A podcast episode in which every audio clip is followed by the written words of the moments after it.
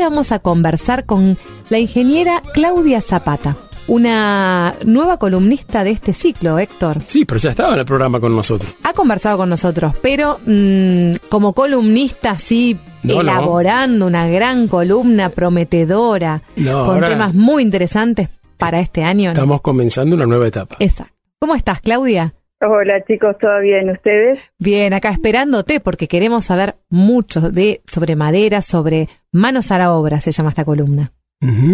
Vamos a contarle a la audiencia quién es Claudia Zapata. Contanos un poquito de vos, Claudia. Eh, soy ingeniera en industrias de la madera. Eh, yo estudié la carrera en Chile, en la Universidad Austral de Chile de Valdivia, y en realidad me fui con otro horizonte a estudiar otra cosa y, buscando, buscando encontré una carrera que era nueva, que no se conocía, que se alejaba de lo que era lo forestal, porque eh, es la parte después de lo, de lo que hacen los forestales. Y, la entré a estudiar por, por curiosidad y después me enamoré de lo que estaba estudiando.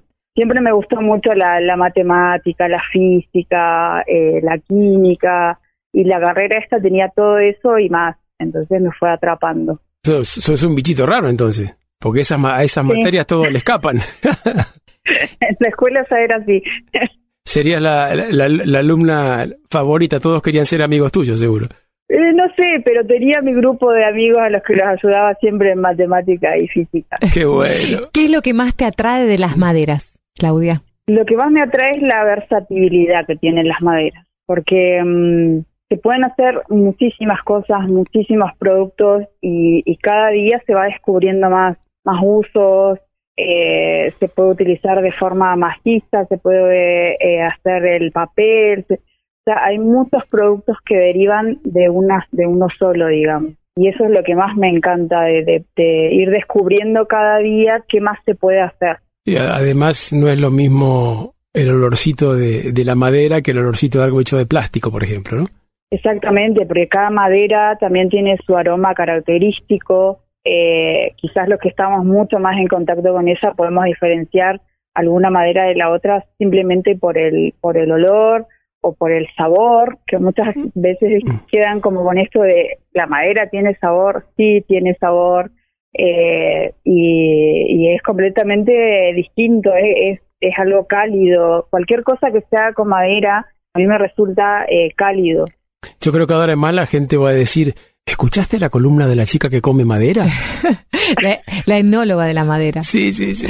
Claudia, y mm, tiene un poco de social, ¿no es cierto? Que Te escuchaba hablar con esta sensibilidad, eh, una disciplina tan dura que nos estaba contando física, matemática, pero también con un gran trabajo social. ¿Cómo es esa? eh, ¿Cómo es eso? ¿Cómo te, te mm, sumergís en ese mundo? Sí, porque si bien es una industria y siempre a la industria la ven como algo duro, como algo que en ciertas industrias contaminan, la madera es distinto porque es una industria, pero es una industria que se lleva a cabo cuidando eh, siempre el medio ambiente y, y, como viene de un recurso renovable, es como esta cuestión de, de, de esta generación de empleo y de empleo de, de eh, renovable, por decirlo de alguna manera. O sea, eh, está asociado a, eso, digamos, ¿no? A, a que viene un recurso que lo podemos volver a plantar y volver a tener y lo se cuida, se puede tener por mucho tiempo eh, y producir cosas que la gente va a utilizar. Eh, no sé, a mí me encantan las industrias, por ejemplo, de las fábricas de muebles, porque son eh, objetos que van a estar en una casa por muchísimo tiempo. ¿Cómo escuchar, no? A todas las partes, ¿no? Aquel que la va a utilizar, aquel que lo diseña, Claro. aquel que mira las propiedades de, de- de la materia prima de las maderas. Me parece que va a ser muy interesante esta columna, Héctor. Yo creo que es muy prometedora.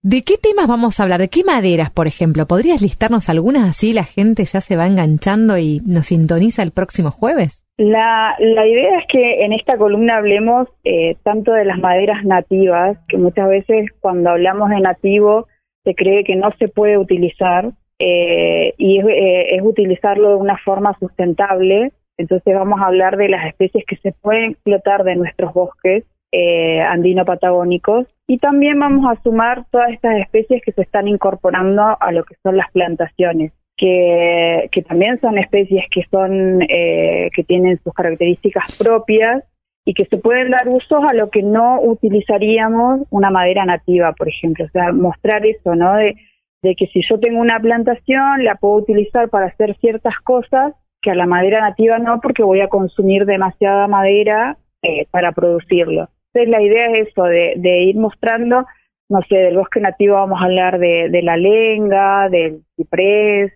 eh, del coihue, de algunas otras especies que no son utilizadas eh, eh, industrialmente, como por ejemplo el radal, eh, el ñire, que es otra especie eh, nativa, y después de las plantaciones que tenemos en la zona, del pino ponderosa, del pino oregón, del álamo. Y no solo de la madera, sino también en, en el hacer, ¿no? Aquellas propiedades o algunos secretos que nos va a contar Claudia para aprovecharla muy bien a estos recursos. Exactamente, porque eh, la madera no deja de, de, de, trabajar o de moverse, como le dicen algunos, yo le digo trabajar cuando sufren estos cambios dimensionales por el tema de la humedad.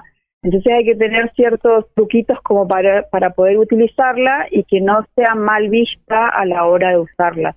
Lamentablemente ha tenido también eso, ¿no? De que como no se utiliza bien, eh, produce, no sé, que las puertas se hinchen y que después no se puedan cerrar bien, entonces eso como que descalifica el producto de la madera.